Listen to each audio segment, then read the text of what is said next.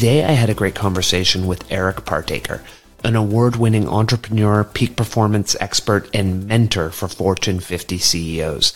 Eric is the author of The Three Alarms, a simple system to transform your health, wealth, and relationships forever, which teaches you a technique to create habits through identity change through the use of three alarms on your phone. It's an amazing conversation, and if you use these techniques, you will change your life for the better. I hope you enjoy the conversation. Eric, welcome to the Growth Guide podcast. Where I'd love to start before we dive into your book, The Three Alarms, is to get the readers up to speed a bit about who you are and what you do so that they're aware of everything as we dive into the book. So, can you give a, a, little brief bio on Eric's history and then we'll dive in? Yeah, cool. Awesome. Well, thanks for having me. Excited to be here, Clint. And uh, yeah, so our household is like the United Nations. So I'm half Norwegian, half American. My wife is Brazilian. We live in Portugal. The kids speak like four languages. So it's a real, you know, mixed bag. We're kind of citizens of the world. And that kind of mixture uh, uh, appears within my career as well. So um, I started off as a consultant with McKinsey and Company, then did a bit of nonprofit work for a while, helped uh, in the early days of Skype, back when Skype was cool, with the uh, the blitz scaling of that, and then we had a big exit to eBay for a few billion dollars back in uh, I think it was like 2005, 2006. Was missing um, Mexican food, having grown up on it in Chicago. So was trying to figure out what to do next. And then built um, what became uh, an award-winning chain of Mexican restaurants in the UK, and lived in the UK for a total of uh, 17 years. Lived in Norway, lived in the US. Um, now live in Portugal. And these days, uh, my wife and I, we support about 30 uh, CEOs at any one point in time, um, helping them scale their companies, their leadership, and themselves. So yeah, that's a quick, uh, quick intro. And Eric, what was the chain of Mexican restaurants? Chilango. Chilango. Wow. Yeah, yeah. Uh, impressive. That was one I, I wasn't aware of. So where, where I'd love to start as we dive into the book is taking you back a little in time, which really was the impetus of the book and of changing your life. And what we're talking about is there was a time when you had a wake up call that you were sacrificing your relationships, your body, and your son.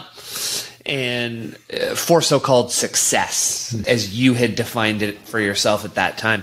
I've been where you were. For me, it showed up as, as adrenal shutdown, my son not looking me in the eye, not telling me he loved me anymore. And so, what was happening in your life that led to that and can you take us through what that wake up call looked like? Sure, sure. So um, maybe I'll start at the climax and then we can go back and then forward. so I was uh, on a flight and my colleague could see that I wasn't well. He ran to get the attention of a stewardess. Stewardess calls for a doctor. Luckily for me, there was one on board. Um, doctor rushes over, takes my vital signs and says we need to land the plane immediately um, he's having a heart attack. And when you hear those words 35,000 feet in the air, I can promise you, you have never felt more alone, more terrified, more like regretful, like all, every negative emotion all rolled into one. The descent felt like an eternity as we, you know, made our way to uh, make an emergency landing. And uh, as I looked up into, obviously we, you know, we reached the runway I'm whisked away into an ambulance waiting on the runway. They administered nitrates to open up uh, uh, the blood flow to my heart. And I looked up into the eyes of the paramedic looking down at me and I said, please don't let me die. I have a five year old son. And he said, you know, I think we got you, you know, just in time. So, you know, sit tight. And the next day when I woke up in the hospital, you know, I thought about, you know, what had gotten me to that point. And as you had alluded to, it was, um, you know, I had always been obsessed with reaching my full potential since I was a kid. But it was, you know, there's two ways you can approach, I think, realize, you know, becoming all that you're capable of being in life. And in the first half of my career, I approached it from a place of lack. You know, like I need this to feel complete. I'm not worthy if, you know, if I'm not, you know, doing X, Y, or Z. In my, in the second half of my career now, you know, I approach it from a place of abundance, you know, so it's, I'm already complete, but I'm going to add two things. And, you know, I think that was probably, probably emerged from childhood, just this constant feeling of always being second best, this, um, fear of like squandering, you know, uh, my potential. And that led to a lot of overworking, just a lot of, you know, uh, soul sacrificing. You know, I was doing like 100 hour weeks at McKinsey and Company during the blitz scaling days of, um, of Skype, uh, building, you know, more than one of my own businesses. Um, and so that eventually took its toll because I wasn't looking, I was only trying to put in as many hours as I could at work. And I was doing, you know, the bare minimum to get by on, uh, you know, the health and relationship fronts. And, um, and it caught up with me. And, you know, my body, as described, basically said enough is enough. And then that prompted, you know, some deep reflection because uh, I still wanted to reach my full potential. That didn't change. But I realized that I had to obviously find a better way.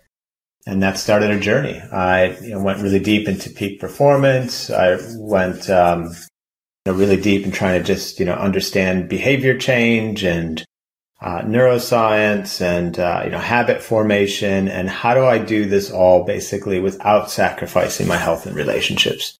And then that's the you know as you correctly pointed out that's the essentially the focus of my book, The Three Alarms, which is you know what did the journey look thereafter to get to um, you know where things are today. And so when you look at that and, and, you talk about going deep into the neuroscience, into the habits, high performance, you talk about using the concept that British cycling's Dave Brailsford used, being marginal gains or marginal improvements. And he used that at for the British team and for Team Sky. Can you bring the listeners up to speed on what he was talking about and how you use that concept of marginal improvements in your life? Yeah, yeah, absolutely. So, you know, for context, you know, as the coach or as like the, you know, the performance coach you know, for the cycling team, he his belief was that if you want to optimize performance on the field of play, then as any good sports coach, you know, would be thinking you have to optimize uh, everything off the field of, of play as well. It's not enough to just show up and give it your all on game day. So that's what I was doing in the first half of my career. I was just thinking of optimizing my performance on the field of play, not off the field of play, you know, like health, relationships, off the field, on the field, your work. And those three, by the way, you know, health, work, relationships, to me, that's the 80 20 of life improvement. You know, the 20% of things you can focus on for 80% of the improvement you're, you're seeking. I also kind of refer to it as like the three legged stool. You know, you need minimum of three legs for a stool to have stability. You take out one leg and it starts to wobble. So what he did back, you know, to the to the cycling team example is he looked at you know absolutely everything, um, down to what were the mattresses that the cyclists were sleeping on, and you know what gave each cyclist like the best night's sleep, and transporting even those mattresses from location to location. So even their sleep on an individual basis was being optimized. You know, the diet being optimized, the training you know, specific to the cyclist being optimized such that all these small little things added together, whereas individually you might not think they're worth it because let's say they offer a quarter of a percent of improvement. But, you know, in athletics, you know, if you do 10 things that offer a quarter percent improvement such that you're 2.5% ahead, you know, when you're at an elite level and you're already say, you know, giving 90%, you know, 92.5 that's a big deal. That's the championship right there. So where I was going wrong, eh, you know, prior was that really two things. So I referenced one already. I wasn't thinking about off the field stuff. You know, how do I optimize health and, and home? But also too, I was, I was going, you know, you know, the whole thing, go big or go home. Like at, you know, I, it sounds great, but it doesn't really, it doesn't work. You know, it's like one of these things that people say and they throw out there and it's kind of like a BS thing. I was swinging for the fences every single time. You know, so, oh, I gotta, you know, you know, knock this project out, you know, of, of the park. Okay. Well, let's put in why 100 hours? Let's put 120 hours this week into it. Right. You know, that, that stuff doesn't work. So examples of, um, you know, how I started to change. Well, one was I noticed this tendency within me for perfectionism. And that not only would um, lead to taking way too long to do just about anything, but it also meant that um, I often procrastinated because I didn't have enough time to get started or I didn't have enough time, you know, to get finished. And so it just made everything drag on and on and on. And I really zeroed in on the 80 20 law as the best way I could combat and cure my own perfectionism. So 80 20 simply says that, you know, the world is nonlinear and a minority of things create the majority of effects. So, you know, I referenced 80 20 earlier with health, work, and relationships. You know, 20% of the factors you could focus on life, you know, for 80% of the improvement, you know, that you're seeking. 80 20 in the context of a project could be if I'm working on, let's say I'm working on a presentation and for me to deliver, you know, a perfect presentation, let's assume it's going to take five hours to complete.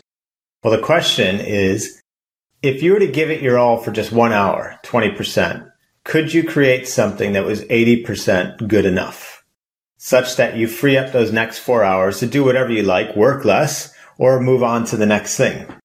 Right. And so, you know, and if you do that mathematically, right, like let's, let's talk about an economics um, class, like it, what was it, utils, right? So it's like, if you're going to put in a 100, right, and you get 100 of value in terms of the presentation, you get 100 utils, right? But, and that takes five hours to produce. If I'm going to do one hour and produce something worth 80, I got 80 in that one hour. But now if I do that for the next four hours and get 80 in each of those as well, 80 times five hours, 400. So literally the 80 20 rule, in a way, mathematically speaking, can allow you to 4x your output just by looking at, you know, the, uh, looking for leverage, right? What's the 20% of effort I could put in for 80% of the result? Now, this doesn't, of course, apply in all situations. And you have to respect that, you know, I'm just, you know, using this as an example, right? To help, you know, free up your thinking. Um, you know, in manufacturing, you can't get away with like 80%. You need like 99.999999. But there's other interesting ways to approach that as well. And I'll give one more example of how I started to um, put less on myself. So 80 20, you can 80 20 something yourself, but then you could delegate it perhaps to someone on the team, right? So you do a first draft, you get it to 80%, and then you hand that off to someone and you ask them, can you 80 20 the remaining 20%? Right? Mathematically, what does that get us to? Well, that's yeah. percent. 96% is usually, you know, good enough, right? That would be a good result. So yeah, I mean, you know, it's just one example of how I started to, you know, free myself up to do more with, with less essentially. Let's stay on this one for a minute because the 80-20 principle is massive in my life as well. And I, I write about it a fair bit. It's one of the reasons you can do some of the things that other people say, Hey, you can't drink Starbucks or eat avocado toast and be a millionaire. And it's like, well, if I'm focusing on the right 20% of things consistently, I can do other things at, at the edges that aren't actually going to have an impact. So when you think about the 80 20 rule, one of the good examples you use that can bring it around to people is this concept of diet or health mm. and how the 20% applies to your diet or health. Because the second half of the 80 20 rule is something that you and I both align on, which is the simple line that most of these things are simple, but they're not easy. No. so, how, how does simple but not easy tie to the 80 20 rule if we look at something like physical fitness or diet? Yeah, right. So, I mean, a few things, you know, uh, come to mind.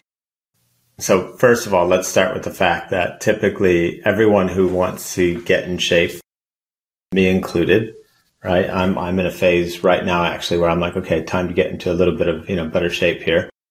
We can easily overwhelm ourselves, right? And we, yes, there's, I mean, there are, so let's just talk about like the 80. I mean, this is meta. I'm just like literally thinking out loud right now, but let's just talk about like the 80 20 of uh, improving anything. So first of all, if you take the non 80 20 approach to let's develop an improvement plan, you can get lost on the internet because there's a million different ways that you could probably get into shape. Um, there's a million different diet plans out there. That's not really the issue. The issue is just picking one, any of them, really, like just any of them, because they all are linked to the primary, you know, the uh, another level of 80-20 here. So what's the 20% of things, you know, to focus on to actually lose weight? Well, just consume less calories than you're you know, than you require, right? and just about, I don't, I don't think there's a diet plan on the planet that is about you. And I'm not talking about bulking up as a bodybuilder. I'm talking about losing weight plans. I think they're pretty much all aligned on, yeah, you got to eat less than what you need. It's not like, hey, you're going to lose weight by eating ice cream. you know? Um, so, you know, that's the, the first thing that comes to mind is, is just like, just pick one thing, you know, rather than try to do a million things. And then when it comes to getting in, you know, into shape, there's like a few things again to not get lost in it all uh, to focus on. So first and foremost, I would just focus on sleep. If you don't sleep well, you're going to be, you know, if you wake up tired, you're going to be more prone to, you know, snacking. You're going to be more prone to not following through on your routines, such as like working out. I even think biologically speaking, and I'm not a scientist here, but I'm fairly certain that if you're not well rested, it even messes up the way your body converts calories, um, and you're more likely to put on uh, fat, you know, essentially. If you're very sleep deprived for sustained periods of time, your mind or your brain says the only time someone is this sleep deprived is when they're in a state of starvation so let's conserve calories. I read that one recently. I, would have to definitely, you know, internet people fact check us. But it's the brain saying, hey, usually when someone's in this state, it comes with starvation, i.e., our ancestors couldn't go to sleep because they needed to hunt food. So let's go into a state of preservation of calories. And so we bulk up because we're not sleeping, not only the bad food choices, but so I, I believe you are correct on that one. Yeah. So, so you got sleep um, the next thing, you know, to think about is exercise. And I'm saving, you know, it's probably the biggest problem and also dial mover for the last, uh, last one, but exercise. And I think people, you know, most people would benefit from doing a combination of strength and, and cardio within a week. You know, and the way I approach it is three cardio sessions, three strength sessions a week. Um, you can do them on the same day if you want. You can break them up. And then last but not least, you know, I think 70% of the results you get from fitness routine will come down to um, what you're eating because you can eat a ton of crap and then it feels like you're going nowhere. It doesn't feel like you're getting stronger. It doesn't look like you're getting stronger. And if you look at nutrition, you know, one of the commonalities, again, here's another example of 80-20. So across all the eating plans out there, one of the most you know, common set of things, factors that you'll see is, you know, eat whole foods, you know, mostly plants, you know, don't eat, you know, eat real food, mostly plants, don't eat sugar, basically. I think Michael Pollan says this in one of his books. I forget which one it was. And when we talk about eating real food, what, like, what does that mean? Well, if it has an ingredients label on it, it's not real food. Yeah, that's the way I look at it right? Because, you know, potato, what does a potato say on it? Potato. There's nothing else to say. Carrot, carrot. You know, but if it has ingredients, now pasta, you know, do you find pasta growing on trees? No. Does it have an ingredient list? Yes. Uh, you know, just, you know, so, so real food is the stuff that typically doesn't have an ingredient list that you could just find, right, in nature.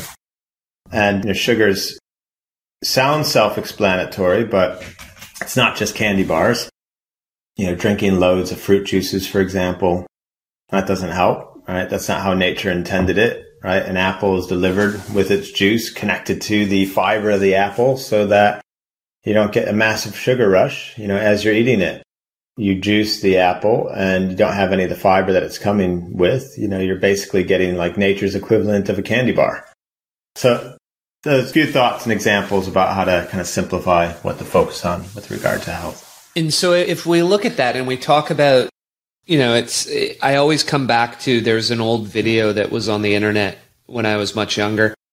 uh, called The Fat Smoker. And his recipe for weight loss, because he became not the fat smoker, which was the whole point of the video, was, you know, people always look for the magic bullet. And he's like, eat less, exercise more. So when you go right down to bare bones simplicity, weight loss, eat less, exercise more. And most things in life are that simple. You want to be more financially independent, earn more, spend less, right? Like we can always boil it down to that level of simplicity.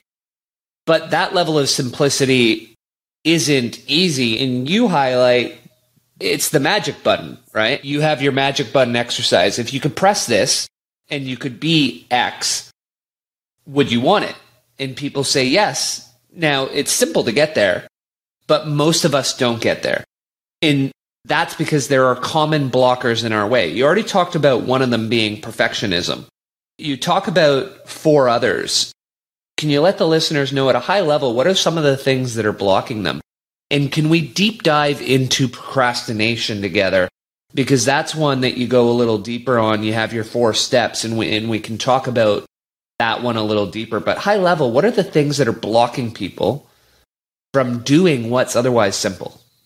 Yeah, I mean, I think at the deepest level, it's this false belief that you need to want or to like or to desire, you know, everything that you do in life. We have a great life right now. We live in Portugal. You know, I, I don't, don't work a, uh, a full week. Are there still things on a daily basis that I have to do that I don't want to do? Yeah, all the time. Um, and I think, you know, when people, I think when, when, when you go through life requiring, you know, everything to be exactly as you would like it, you know, to be, then you're just setting yourself up for, for failure. And that's also too one of the triggers of procrastination. So in the course of a day, you will have to, I mean, nobody ever procrastinates on something that they absolutely want to do right? And that they're excited to do. You don't need, you know, procrastination, overcoming procrastination techniques for that. Do you need overcoming procrastination techniques to do your tax return? Yes. Because ever going to want to do their tax return.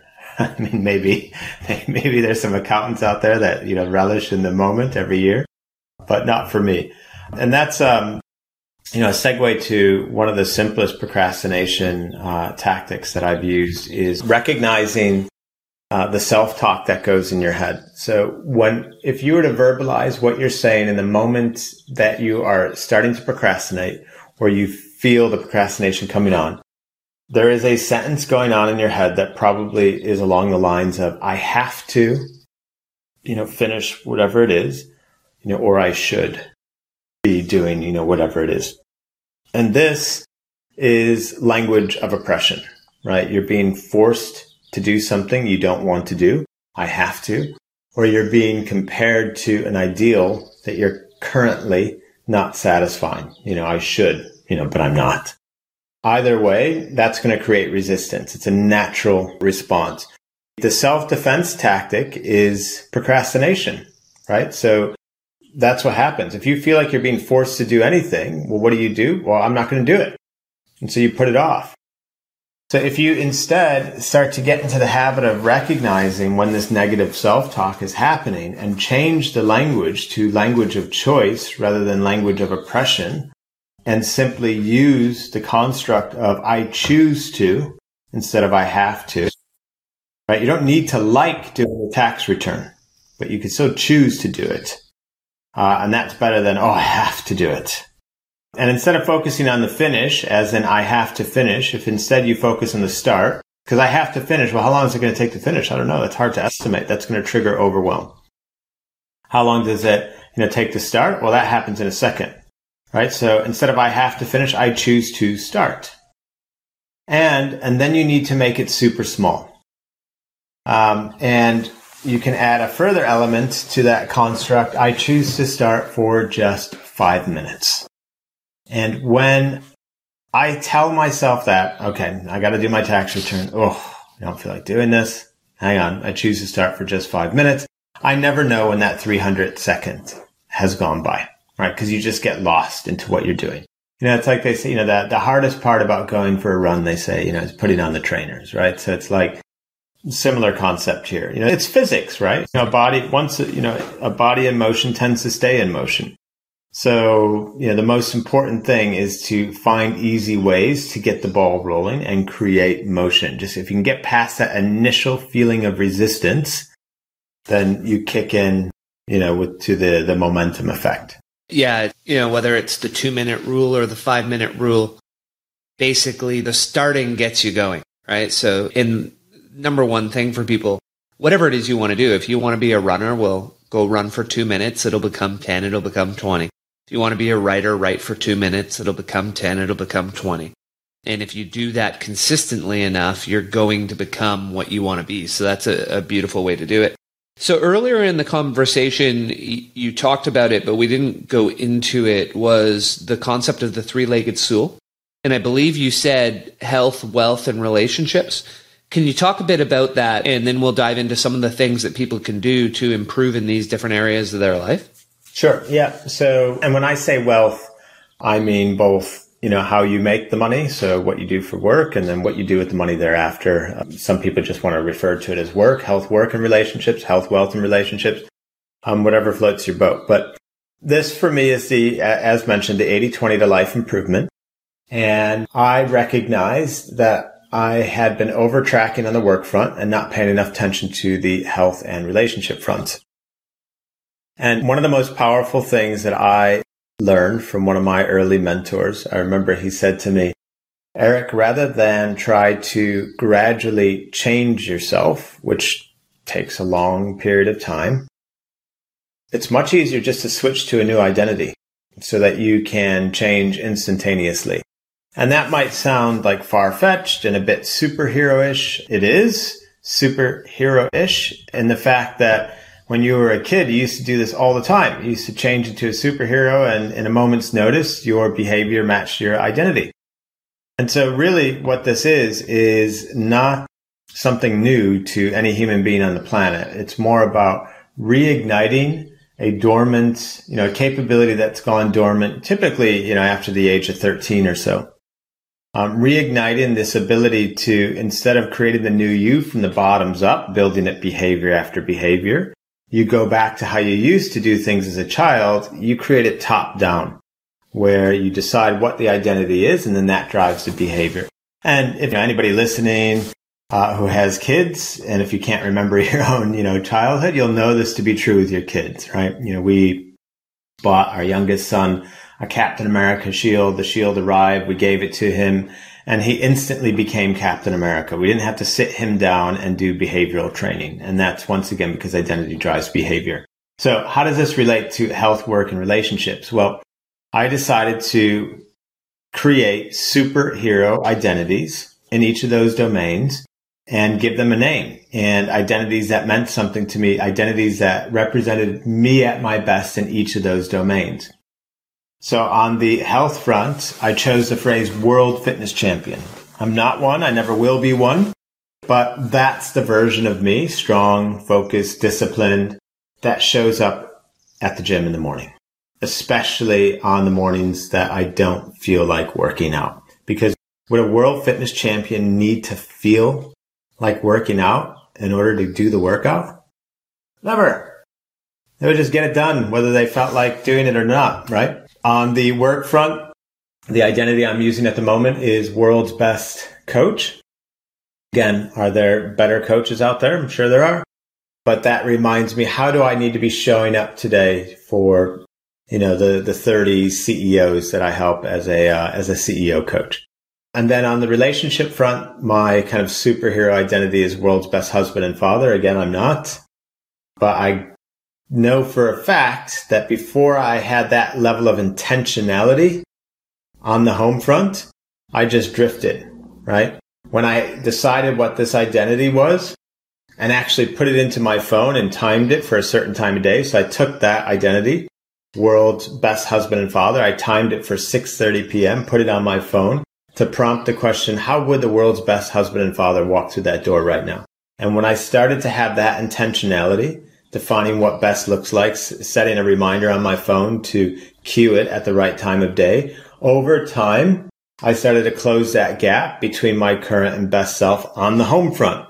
And then I did the same thing with those other identities. I 6:30 a.m. I put an alarm on my phone that said World Fitness Champion to cue that identity. And at 9 a.m. I put an alarm on my phone that says World's Best Coach again to cue that identity. The point isn't these phone alarms. That's just like a funny, you know, a fun way to kind of mess around with it. But they're like training wheels on the intentionality bicycle. The point is to become more intentional in your life in each of these three areas and find a way of checking in with it, reminding yourself so that again, you can close the gap between who you are and, you know, who you're capable of being. Thanks for listening. If you enjoy what you're hearing so far and want me to be able to get your favorite guests on this show, please do me a quick favor. Subscribe to the show and leave me a rating. The 30 seconds of your time will mean a ton to me. What I really want to zone in and dive a little deeper on with you there is is this idea of you talked about through most of your life you drifted and then you brought a level of intentionality to each of these areas. And intentionality to me seems to be the number one way we can bring ourselves off of autopilot, which is often the way most of us live our lives. And so, what was it that highlighted to you that you needed to bring that level of intentionality? And so, you've talked about crafting those identities. How do you make the behaviors and habits stick?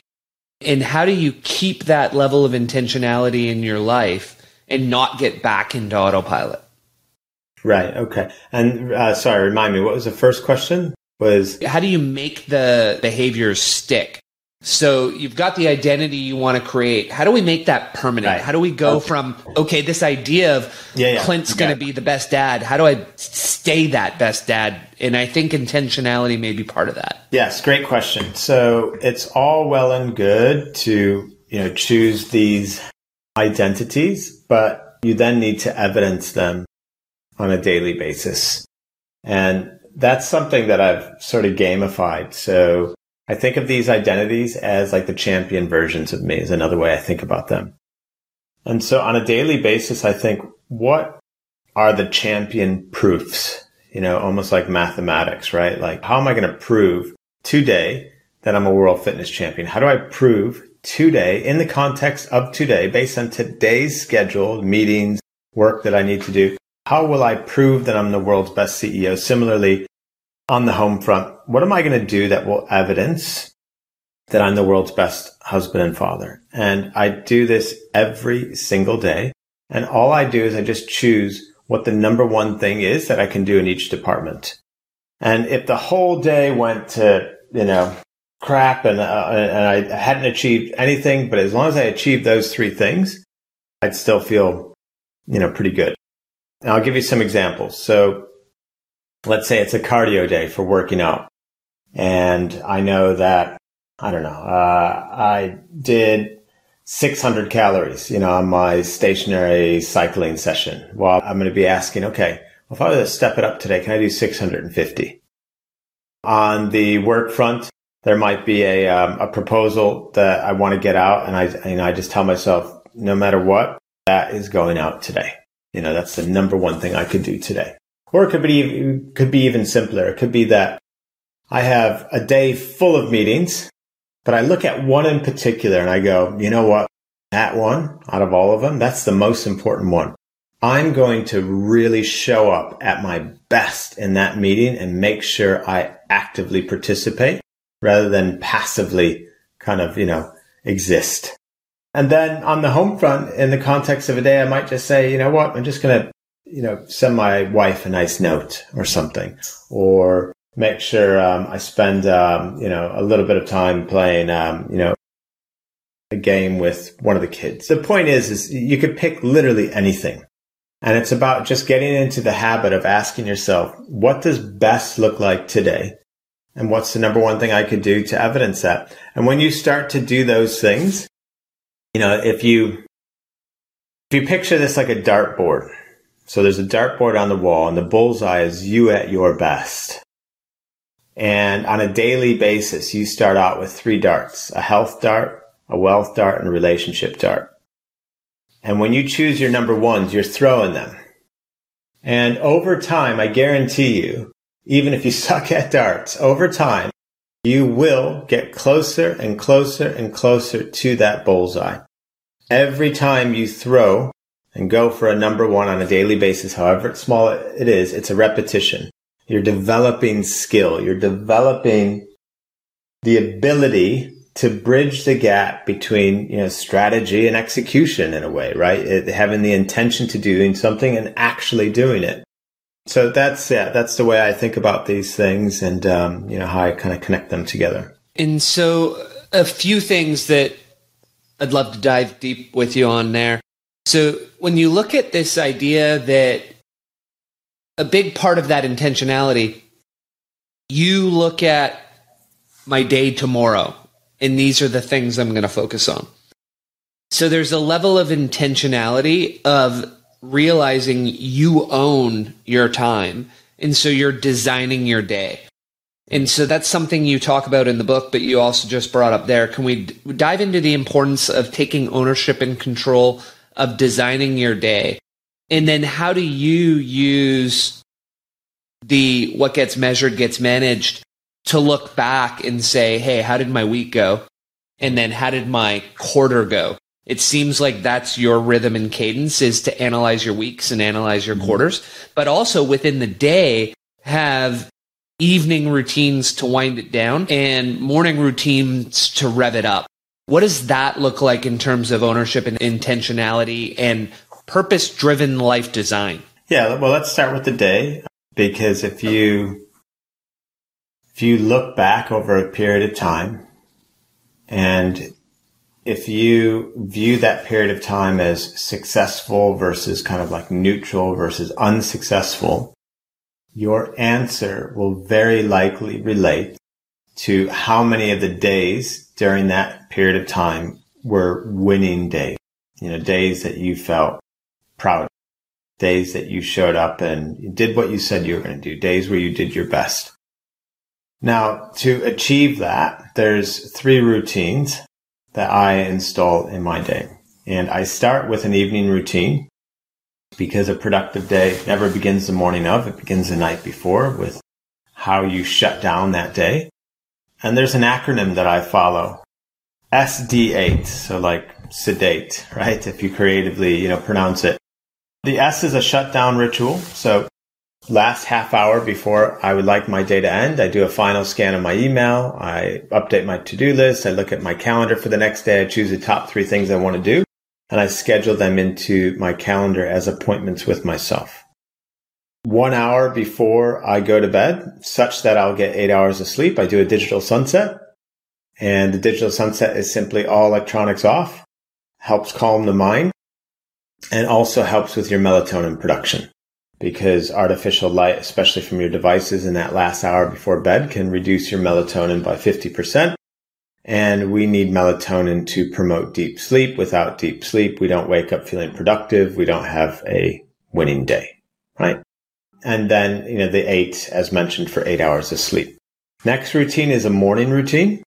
Mine consists of a few things, but I think in the, in the simplest, simplest way to recommend a morning routine would be to just focus on like two factors really? So one is, if, if possible, try to spike your energy. You know, so a bit of exercise, you know, proven if you have a bit of vigorous exercise, that's proven to spike your mood for up to 12 hours, equivalent in strength to taking an antidepressant. Uh, 12 hours, that's enough to get you through your day. So if you can exercise in the morning, it puts you in a good mood, spikes your energy. And then the other thing that I try to do is always be creative before reactive. So for the first hour yes. of the day, right? Don't start in your inbox. Don't start in social media. If all you did from what I was, what I'm suggesting here in terms of productivity, if all you did was without fail block the first 60 minutes of your day to work on your most important task, that alone right there would be a game changer for you if you had a, you know, a rule, you know, and you could make something crazy in your head, like a, there's a, there's a man next to me. And if I work you know, on anything other than creative output, I'm dead. you know, turn it into to Squid Game. know, then you'd just be amazed, right? If if you were creative before reactive. You know, what should you be working on? Whatever you had decided in the shutdown routine the night before was your no- number one task. That can go into that first hour of the day. And then the last routine is a working routine. So as you start your workday, you know, how do you approach work? And the single biggest move that you can take there is to focus on single tasking. So in the book, The One Thing, they talk about a study, I think it was based out of Stanford University that showed that the average person loses about 28% of their workday to multitasking ineffectiveness, which is essentially task switching. Now it doesn't sound like a lot, but 28% extrapolated across the work weeks in a year is an entire 13 weeks lost per year, meaning the average person loses a calendar quarter every year. It's like playing a basketball game you get to the third quarter, you finished, you're ready to start the fourth, fourth quarter, and the referee says, Oh no, forgot to tell you, you have to sit out. And you're like, Well, how, how the hell are we going to win? You know, the other team's still shooting. Well, you're not. Because you're only playing with four quarters, uh, three quarters in your year instead of four. So if you focus on single tasking, not jumping around, but just do one thing at a time, you can reclaim those 13 weeks a year. So that's I'll take a pause there for a moment, but that's that's how I approach a day in terms of evening, morning, and workday routines.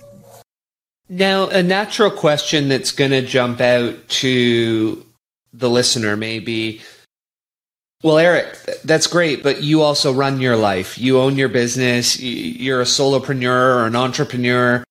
You don't have the same demands on your time that I do as a worker bee in a system that has less choice. So, how do I use what you're talking about to better my life? What, what do you throw at that, listener? Yeah. So, first of all, don't recognize that out of those three, three routines that I just mentioned, uh, the bookends of your day, the evening and the morning, you have the most control over those. So you'd be crazy to not take advantage of those, right? Yes, the you know you you have the messy middle, which is has different degrees of messiness depending on, you know, what your life situation is and, you know, what your work situation looks like. But absolutely take ownership of the bookends of the evening and the morning. Number two, this sort of stuff is, you know, great to have a conversation, you know, about with the people that you're working with. Start off a productive conversation, you know, uh, explain that I would love to be even more productive in my role. I think that as a team, while we're producing at X level, we could probably produce at an even higher level if we could agree some standards in terms of, you know, what's a reasonable response time when someone messages you? Can we agree some standard as a team of when we um, acknowledge that we're all kind of you know heads down doing focused work so that even if we send a message we're not expecting a response. You know that cuts across a week. It's like 10 a.m to 12 p.m where it's going to be you know focused work for everyone. Or maybe it's certain days. Mondays and tuesdays are meeting days. Wednesday is a no meeting day and then thursday is meeting days again and friday is something else. But i think when you're in an environment where you're not you know, the in, full control uh, from a work point of view, then it really ups the um, requirement on kind of communicating the why with the rest of the team and getting some buy-in on on certain things to try in terms of communication standards and like protected focus time. Love it. And then how do you so having those string of successful days is super important how do you use your weekly review and then quarterly review to make sure that you're on track? And, w- and when you look at the quarterly one, do you do any you know you have the the 90 day year that people talk about. Is that something that you employ in your life? Is there a, some a big reason for the quarterly review that drives the years? Yeah. Yeah no great question. So on a weekly basis uh, super important to set up a review. I think the, I've experimented with a lot. It's always changing. I think the ideal time to do it is on a Friday afternoon so that you can kind of go into your weekend knowing you got next week covered.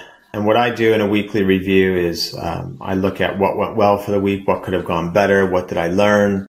I look at the calendar that's just passed. I look at the next two weeks ahead. I check in with my goals and then I ask myself, what are the three most important things that I want to do this week? And then I schedule those things once again into the calendar. So that means that you're both doing that scheduling into the calendar on a weekly basis and then kind of reconfirming and checking in as part of your shutdown routine on, the, on a daily basis too. And I get to the end of the week and I complete that, that review again. At the end of a quarter, I'm doing the exact, you know, pretty much exact same thing, but just quarterly version of it. Right. So it's, you know, what went well, what didn't. Is there any, you know, unfinished business from the quarter? You know, what are the key things that I learned? And, you know, what actions will I take next quarter, you know, as a result? And that kind of level, that constant introspection combined with deciding, you know, being intentional about what you're going to work on and when, again, has a, a hugely, you know, positive effect on, on what you, you can or, or can achieve. I love that. The I'm a big fan of what gets measured gets managed in all areas of our life. So that's pretty pretty big right there. And the other concept that I'd love to dive into with you is this idea that when we're wanting to be productive, having those massive goals equals massive results. And I often say to people, when you think of a concept like 10x your performance or 10x your profitability, whatever it is you want to 10x, one of the reasons we use that idea of 10x is you can incrementally improve anything without necessarily having to change how you're doing it. But when you want to 10x something, you have to redesign the whole process. If you will, you have to choose a new identity. You, you can't just incrementally improve the old identity. So why is the massive goals equals massive output so big for you? And how do you use that in your life? This one you got to be very strategic with because as I mentioned at the start of um, our conversation, you know, I kind of fired a warning about the whole phrase, you know, go big or go home, right? So that may sound then, this conversation may sound like it's contradicting that, but so that's why I want to explain.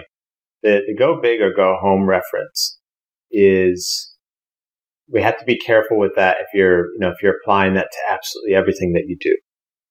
But not all things are created equal. If you look back on, uh, on your life right now, you know, just think, right, if you go back your life, there were forks in the road where you went right instead of left and something bad happened, or you went left instead of right and you know, boy, was that a good decision and it had a, you know, a ricochet effect on the rest of your life thereafter until the next major fork in the road. You know, again, life is nonlinear and there are, you know, not all decisions are created equal. And so it takes a bit of art to think through, okay, well, where does it make sense to go big? Where would achieving a certain thing, you know, have a positive ricochet effect on you know, other aspects of my life. And I'll give you an example from my own, you know, my own background. So, you know, at one point in my career, I doubted, um, you know, myself as a CEO. And I spoke to, you know, business, my, my business kind of coach and, and mentor at the time and asked him, you know, what were his thoughts? And he said, well, you know, you just need to step it up. You just need to, you know, believe in yourself, but you need something you know, to help you in that respect. And he said, what about the CEO of the Year award? And there was, uh, you know, a national CEO of the Year award in Britain. And I said, okay, well, that sounds a bit crazy to go for that. I mean, that's like over the top. I just want to kind of shore up some of my leadership abilities. But that was an example of by choosing a massive goal like that, it prompted me to take massive action, action that I wouldn't have normally taken. So I really invested a lot of time in my leadership development, more time than I would have normally. I reached out to top performing CEOs to interview them to understand what drove their success. I you know, really spent a lot of time with my team, you know, to understand, you know, from their point of view, how could I be a better leader? And then all that factored into my own leadership development plan, which culminated in winning this CEO of the year recognition. So yeah, that's, you know, an example. So, you know, we've gone through a lot of the ways we can make life better. We can be more productive. And you talked a little bit about the three alarms that you use to take on those identities at different points of your day. I didn't dive too deep into that one with you at the time because I wanted to wrap the book up with the three alarms. So can you take the readers through how do you use your your iPhone and the naming capability that you have on it to choose the three identities that you have and how you're going to enter those states each day, which are the three alarms that we can set up for our health, wealth, and relationships. Yeah, yeah, absolutely. Uh, you know, I mentioned this a bit earlier, but if you go into your your phone, if you go into the alarm section, um, when you go to set an alarm, you'll find that you can either you know change its name or its label, and you can have it say something essentially. And so what I did is you know literally went in, created an alarm that said World Fitness Champion, timed it for 6:30 a.m. because that's the time that I work out and that's the time I want to be reminded of that identity. I created an, another alarm for 9 a.m. that says World's Best CEO because that's when I'm sat down. World's Best Coach, sorry, because that's when I'm sat down and I want to be reminded, okay, well, how do I need to be showing up for the CEOs that I serve?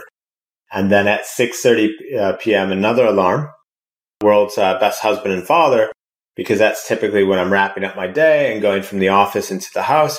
And I want to prompt the question in my mind, how would the world's best husband and father walk through that door right now? Yeah. So it's just a matter of going into your phone and choosing an identity, giving it a name, the superhero version of you in each of those domains, health, wealth, relationships, and then setting it at the most appropriate time of day that would benefit from being, you know, reminded of what best looks like for you. Now, if I'm setting five alarms, am I trying to bite off more than I can chew? And I do I so. need to work? Okay, okay. That was the damn. That was the first question. I think so because it's slippery slope then, right? And we need, you know, this is like a meta application of Parkinson's law, right? So it's like we need to contain things or else they'll drift. You know, it's sort of like Warren Buffett, you know, Warren Buffett story where he's like, um, you know, what are the top 25 things that you want to do? Okay. Now, what are the top five out of those 25? Okay. So those are the five that you should do. And then the other 20, those are the things that you absolutely should not even come close to touching. Right. so, yeah, I love it. And for our listeners who don't know Parkinson's law, work will expand to consume the time that you give to it. So give yourself tight, short deadlines and you'll get the work done because you'll focus on the 20% you need to do. Not the, the other 80% actually takes as long or longer than that original 20%. So love that, Eric. Eric, uh, can I fire quick rapid fire four questions we do to end the yeah, show at you? Sure. Okay. So the first is what is one book you've read that was most influential in your life? I would say the the Now Habit by Neil Fiore, which is a strategic program to overcome procrastination, which was the inspiration for many of the ideas about overcoming procrastination that I share in my book, The Three Alarms. So, so definitely, yeah, pick up a copy of that. It's incredible. Love it. And this whole time we've been talking, I've been consumed by that bookshelf behind you. So the second question is is what are you currently reading? Oh God, I, am one of these people who reads like several things at once. So I have multipliers going at the moment. I have wired for story going at the moment. I never metaphor I didn't like going at the moment. So I'm in this big kick about uh, multipliers is a book on leadership, but I'm also trying to go deep on the use of metaphor and storytelling. So what was that third one? I can show it to you as well. So it's um I never metaphor I didn't like. Oh, that sounds great. I never metaphor I didn't like. Okay, I'm gonna. I'm gonna. That's cool. Okay. And what's one thing that Eric has spent less than a thousand dollars on in the last 18 to 24 months that you've thought to yourself, wow, I wish I'd bought that sooner? Less than a thousand dollars on the last 24 months. I wish I would have bought that sooner. Be another book. I bought this book, Inbound Marketing. It's, uh, it's one of the HubSpot books. And yeah, I think it was written in 2014 and I'm kind of reading it like nine years later. Which can often be good because then it, you know it stood the test of time. Yeah. Okay. And then the last one, because the show's about growth, what is one habit, behavior change, mindset shift you've made in your life that has had the greatest impact on you? Oh, gosh. A hundred percent. It's developing the muscle, the capacity to do whatever needs to be done, whether you feel like it or not discipline equals freedom. I love it. So, and some of these guys, like these are things we do when we lead to levels of success. But when someone has a tagline that just fits it so well, yeah. like Jocko does for that one, or James Clear on the identity one, every choice you make is a vote for the person you want to be. It's like, oh, such a good line. Yeah. So we went pretty wide. We went deep in some of the areas. Is there anything we missed that you want to make sure that we can get across to the listener from this conversation? I, I don't think so. I think it's about, you know, with any conversation, it's about uh, zeroing in on where do you think change would have the greatest impact, you know, for you. Like if, if you've listened to this conversation, think of it this way. If you weren't to act on anything at all that you heard today. So basically everything remains as is. Where would action, just one action, have the greatest impact for you? Or said in another way, if you were to not change at all based on today's conversation, except for just one thing, where would change have the greatest impact for you? And then just start there. Love it. And where can our listeners find you? Uh, just uh, go to the website, Eric uh, with a C, ericpartaker.com. And uh, yeah, you'll find a bunch of stuff there. And there's even um, a free uh, digital copy of the, the book, The Three Alarms, there. So. A great read for anyone who's listening. So get to the website. We'll have it in a show notes. Get your free copy of the book. Uh, a wonderful, wonderful read. I now have to take a lot of what we talked about and stick it into my second brain so it's always accessible. And very, very glad to have you on the show today, Eric. Thank you very much. Thanks a lot, Clint. And thanks for all those listening. Thanks for your time.